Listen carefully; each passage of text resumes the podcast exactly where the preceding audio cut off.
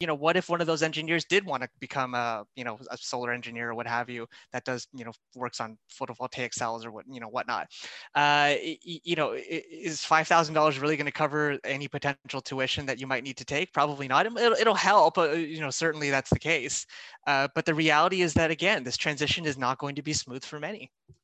Welcome to another episode of Energy Talks, the podcast where we discuss global energy issues and trends with experts from around the world. I'm energy and climate journalist Markham Hislop. In this episode, I'll be talking to Francis Fong of TD Economics, who co authored a study entitled Don't Let History Repeat Canada, Canada's Energy Sector Transition and the Potential Impact on Workers. Welcome to the interview, Francis. Thanks for having me, Markham. Can you give me an overview of your study, please? Yeah, so so basically, what we wanted to do was explore that, uh, you know, as part of as part of our clean energy transition, as part of uh, you know Canada trying to reach its climate change targets of, you know, uh, as part of its Paris Climate Agreement and trying to reach net zero by 2050, we wanted to take a look at well, as we're going through that transition, you know, where are we going to see some of uh, uh, of these potential impacts on carbon intensive industries? What implications might that have on labor? So we took a look at, you know, what scenarios are consistent with uh, with uh, a net zero by 2050 target, what happens to oil and gas production, and uh, essentially we came to the conclusion that a large majority of oil and sector oil and gas sector workers could be displaced uh, over that time period. Upwards of close to 500,000 jobs could be displaced uh, or roughly 75% of the oil and gas workforce, both direct and indirect uh, jobs in there. Uh, so, you know, what we wanted to do was we, we, we ended up kind of comparing that experience, that kind of combination of, a, of, of, an economic shift uh, combined with labor market impacts on the 1990s experience in the manufacturing sector and highlighted the potential for that kind of or, or, level of displacement to kind of further exacerbate the, the social and economic ills that we see, you know, that we've been, you know, hearing about and reading about for, for lo these many years now. And uh, so, you know, our, our focus of the report really was on the policy recommendations about how do we address uh, these kinds of displacements. So, you know, focus focusing economic development or clean energy development in, in you know, communities and regions that are going to bear the, the brunt of the impact, as well as you know, the kinds of broad-based income supports that those workers might need. And most importantly, a complete overhaul or rethink about how we talk about retraining and upskilling this country to ensure that those who actually are displaced are able to kind of fully re-engage with the labor market of the future, whatever that looks like. Well, that is a very thorough overview. And so let's first of all uh, drill down a little bit into your methodology. So, according to Petro LMI data, there are 178,000 oil and gas workers in Canada. So when you're when you say 600,000 Canadians directly or indirectly employed, now we know that there's 870. Let's call them 880,000, 180,000 uh, directly employed. So uh, are the rest are indirectly employed. And by for those who aren't familiar with uh, this kind of language, an indirect job would be if if uh, so a direct job is I'm an, working on an oil oil and gas rig. An indirect job is I'm a machinist working in a shop that gets an order from an oil and gas company, and that that helps support my job. An induced job is I then go out with my colleagues for lunch, and that money I made working for the oil and gas project helps to, to maintain the cooks and the wait staff in the restaurant. Have I got that correct? Yeah, I think that's that's the, yeah, I think you got the majority of it. You know, really when we're talking about the direct, I mean, the direct I think is pretty obvious for folks to understand. Anybody who's employed by an oil and gas firm, what have you. The indirect really covers you know a wide range of, of possible uh, occupations, everything from construction to downstream manufacturing, uh, anything, any kind of intermediate inputs that would be required in oil and gas. Uh, there's quite a lot of subcontracting in those as well. So a lot of small businesses in turn are dependent on the oil and gas sector. So there's yeah quite a lot of those uh, you know that would be displaced are actually those downstream industries that are you, you know basically banking on the on the upstream kind of direct oil and gas uh, sector to to you know produce those kinds of economic outcomes for them. Did your study look at whether other industries, and I guess particularly uh, uh, clean energy, and that could be wind or solar and batteries, but it could also be hydrogen and, and other kinds of industries tied to oil and gas, or, not tied, tied to clean energy, that those the rise of those industries would employ some of those indirect indirectly employed workers. That's an excellent question, Mark. I mean, I think this is really an important point of clarification that, you know, sometimes can get lost in translation when economists talk about the word displacement because the word displacement can often get confused with job loss. Really, displacement is supposed to represent the entire spectrum of possible economic outcomes that one might face as they're being impacted by the clean energy transition. So, you know, when I say something like 475,000 workers are, are going to be displaced, that includes people that are that could very easily transition uh, into a clean energy job of the future. Like you brought up hydrogen, for example, you know, a pipeline worker or someone involved in the construction of natural gas pipelines could notionally uh, find a job quite easily in either in either situation in which we might need to build new hydrogen pipelines or retrofit existing natural gas pipelines to move hydrogen. So to your point, of those that, that might be displaced, we're already assuming that, that some who might easily transition uh, into a clean energy job will do so. But the point of the report is really to underscore that we should not assume that that transition will be simple for a lot of workers. I think we, you know, the economic dogma of the kind of early 90s and, and through to the early 2000s was that when workers face these kinds of massive economic shifts, automation in the manufacturing sector is the one that we talked about in the report econ- economics just assumed at that time that labor markets transition. People will upskill and retrain where they need to, go where they need to to find a new job, and it'll just happen. And the reality is that we found, you know, we've had 20 years years of hindsight since then, and the reality is that it wasn't really all that smooth for a lot of folks, and that's what what we really wanted to underscore that risk. Good point. Now let's talk about the industry, the oil and gas industry itself. So about 75 or 80% of the oil produced in Canada comes from the Alberta oil sands. And almost all of that is, is exported to the U United States. And I think that there is a, and, and we should point out as well that your study worked from the assumption of it was the International Energy Agency Sustainable Development Scenario. And so you assume that uh, from now till the end of the study period, that the uh, oil demand, uh, oil uh, consumption in North America would fall by 50%.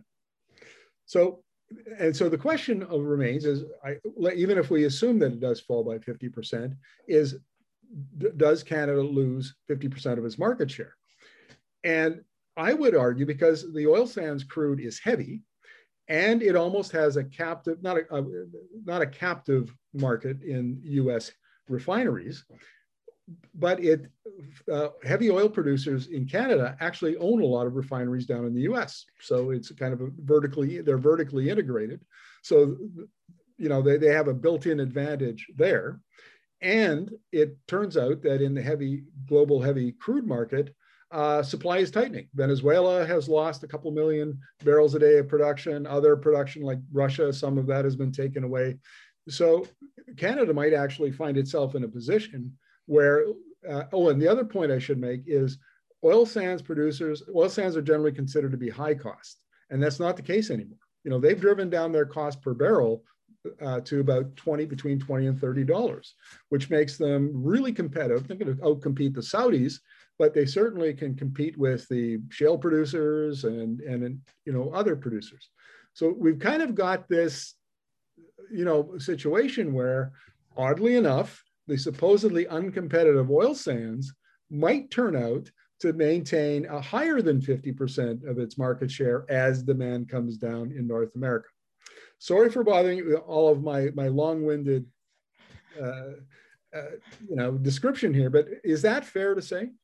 And you know what? I think that kicks off a great a great point about the uncertainty with which we're approaching this clean energy transition. I mean, if we even take a step back and we look at the IEA's uh, SDS scenarios assumption about a 50% decline in consumption, you know, is that even real? You know, is that realistic? Like, what, what what's the nature of how much we're going to see, um, you know, oil consumption decline, and obviously how much, you know, will we see production decline? What share of North American production will Canada have? What does the capital to labor ratio look like? All of those are important questions that we we we need to ask. Uh, how, you know, how much do we transition away from oil and gas as, as a fundamental question is an important one as well. But I'll throw another into the mix there, which is the kind of policy framework that we are approaching this question with between Canada and the United States. You know, the big conversation we're having right now is about the nature of border carbon adjustments and, and how we're going to address those there's a strong possibility, given COP26 coming up in Glasgow, that I think, in my opinion, that we could be seeing more momentum between uh, our, our current government, the Biden administration, and uh, increasingly kind of stringent climate policy framework in Europe to see uh, potentially a carbon block happening, uh, where perhaps all those that are willing to price carbon are going to collectively start to put border carbon adjustments up. And that potentially puts us again furthermore in favor of, of you know establishing ourselves in a stronger North American supply chain because the reality is that uh, Canada has done an amazing job of lowering the emissions intensity of, of formerly very dirty oil sands uh, you know over the last uh, several decades. So I think there are a lot of factors that lead to that level of uncertainty that you're pointing out as to how much we're actually going to see uh, uh, Canadian production decline as we see this shift away from uh, uh, dependence on fossil fuels in our primary energy mix. I couldn't agree more. I have written, I don't know how many uh, columns pointing out that all of these trends that are disrupting the hydrocarbon sector and disrupting markets and disrupting uh, finance, the finance sector, on and on and on. This is a, and the 2020s uh, regular listen, listeners of Energy Talks have heard me say this many times. The 2020s are setting up to be the big disruptive decade of the energy transition. And yet, in Canada, too often we act like this is not disruptive. That it, you know, the trends are gradual. We'll have lots of time to uh, to adapt to them. To, you know, we'll you know, Alberta will still be around in 20 or 30 years as long as there's 70 million barrels a day. We see Premier Jason Kenney of Alberta has said that I don't know how many times, and and and they ignore all of these disruptive changes that you're talking we've just talked about and you you talk about in your study. No, I think you're absolutely right. I think we are really headed. I, I mean, this really feels, you know, as if the, the, that that critical mass we've always needed to really see the clean, clean energy transition through it's starting to really pick up. I think we're all really uh, we're gaining a lot of momentum in the policy conversation and public support for for climate change policies. All of these things are are, are really picking uh, are really picking up and it's it's very encouraging to see quite frankly. Well, let's talk about your uh, three recommendations for the just transition policy framework. So let's talk about um, a redesigned retraining and upskilling framework. And we mentioned, touched on just a little bit earlier about these technology, the digital technology that's being adopted within the oil and gas sector. And I think, but this is true of all, almost all industries uh, in Canada, you know, automation and AI and all of it. It's it, really, we're re-engineering business models here is, is what we're doing. And even if there wasn't a decline in oil consumption and by extension oil production, we probably would still have to do this anyway because of the disruptive nature of the digital technology on the work on the workplace.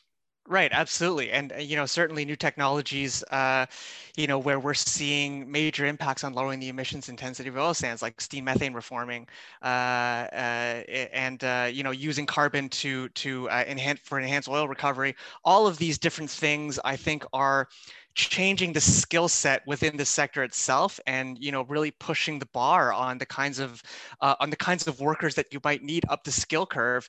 Uh, you know and and in fact we, we've seen very much a, a, similar thing again in the manufacturing sector in the 90s and 2000s where previously it was very manual routine jobs where it was people on a line doing doing physical uh, physical tasks. And it shifted to robots automation engineers technicians maintenance workers uh, it, you know, within the sector over a very rapid period of time. And uh, that's part of that of that displacement. I mean, we don't necessarily need to be in some sort of kind of major transition for transition forces to be at work, to your point.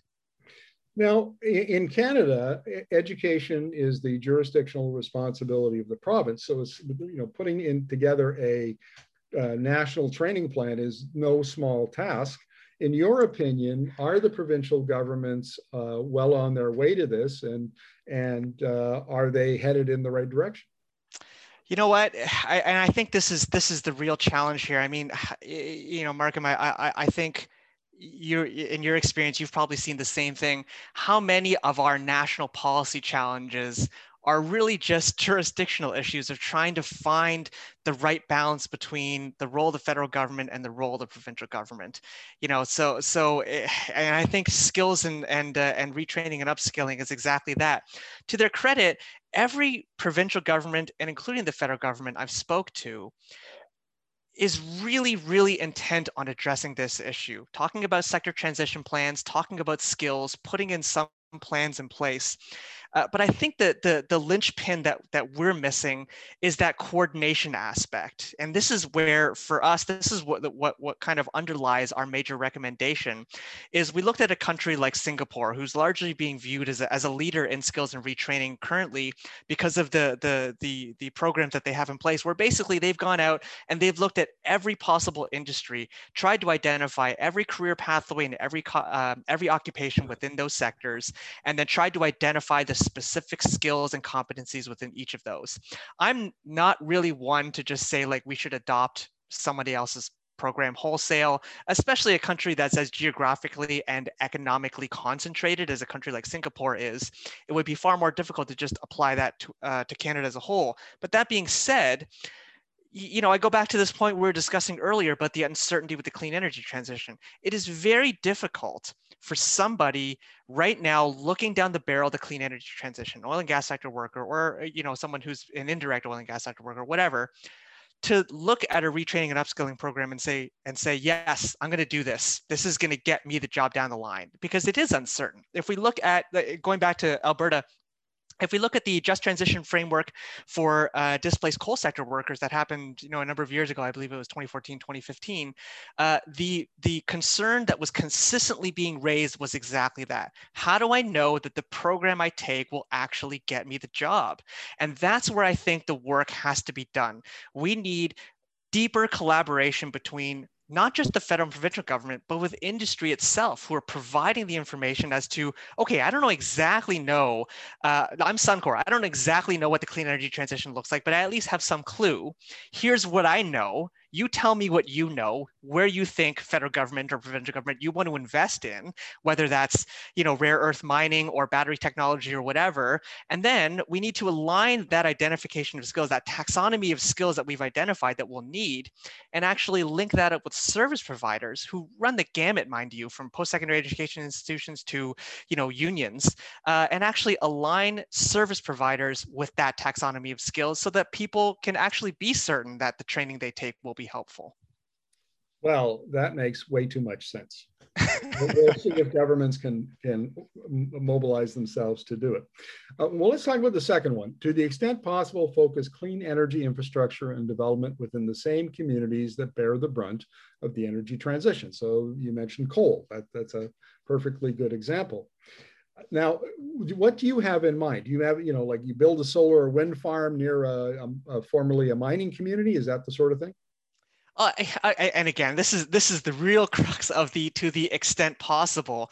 Uh, you know, we know for a fact that Alberta and you know places like Saskatchewan, to a lesser extent Newfoundland, are going to bear the brunt of the clean energy transition. You know, carbon intensive industries focused there, what, what have you. But we also know that given the topology of those provinces, there's actually a tremendous amount of opportunity to build wind and solar and other renewable energy projects. Uh, you know, if, if, we're talking about synthetic hydrocarbons or other kinds of, of new technologies to replace, uh, you know, you know, normal fossil fuels, again, there's plenty of opportunity in places that are already doing that kind of work. So we know the opportunities are there. The reason we, we called for what many might might consider an, an, an anti-market recommendation by actually saying we should focus it and we should dictate where development happens. The reason our recommendation came out like that was again a reflection of what happened to the manufacturing sector where you know we just assumed people would would move and, and things would transition and very smoothly in the way that economies move and the reality is that that simply didn't happen. So rather than uh, people moving out of the communities that's that went into decline they stayed there and those those communities just got carved out that were dependent on a single employer or a single sector. Uh, and you know if we look at the social and economic ills you know we're still facing the economic consequences of those of those challenges mind you.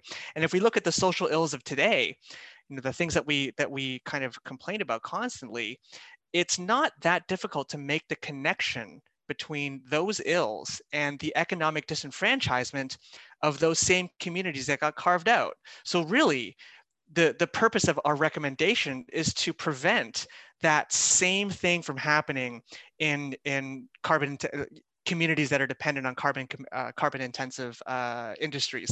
As an example, you know, we're not particularly worried that Vancouver or Toronto are going to be carved out as a result of this. No, it's going to be the Athabasca region. It's going to be Cold Lake. Nationwide, oil and gas only represents what some one and a half percent of the labor force.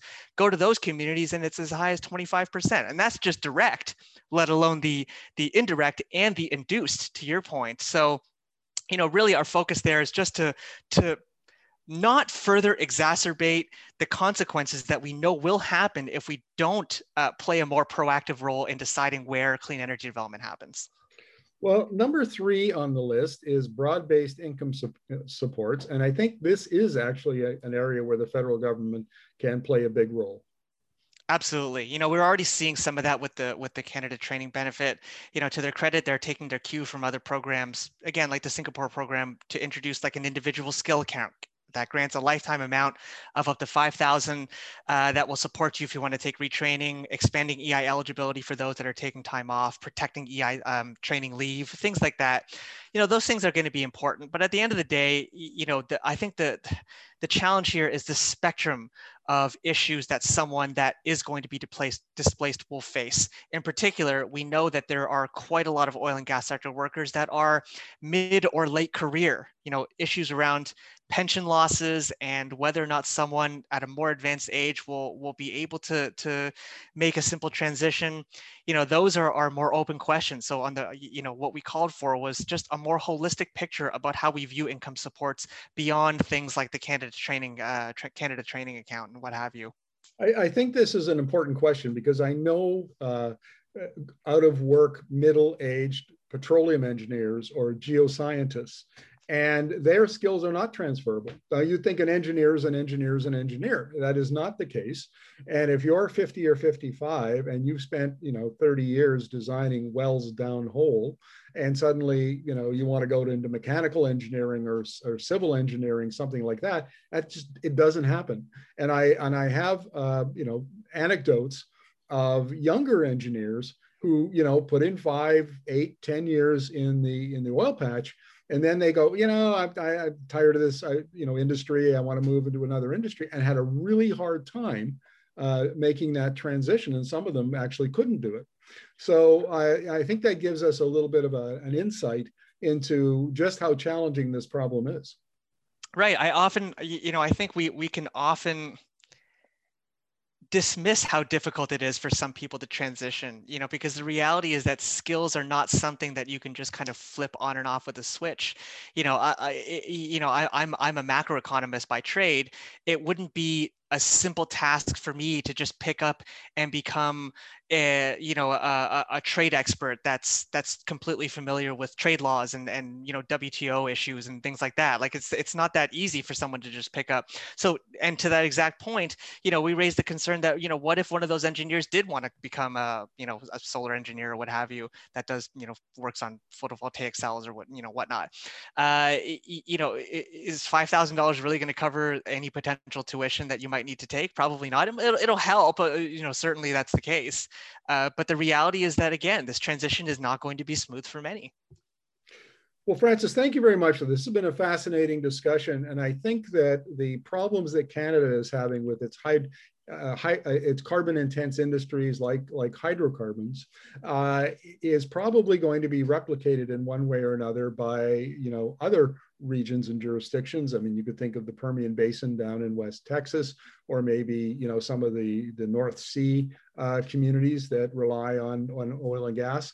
And uh, so perhaps uh, some of the issues we've discussed today will you know help policymakers or others, uh, maybe workers, uh, think through some of those issues. So thank you very much for this. Appreciate your insights.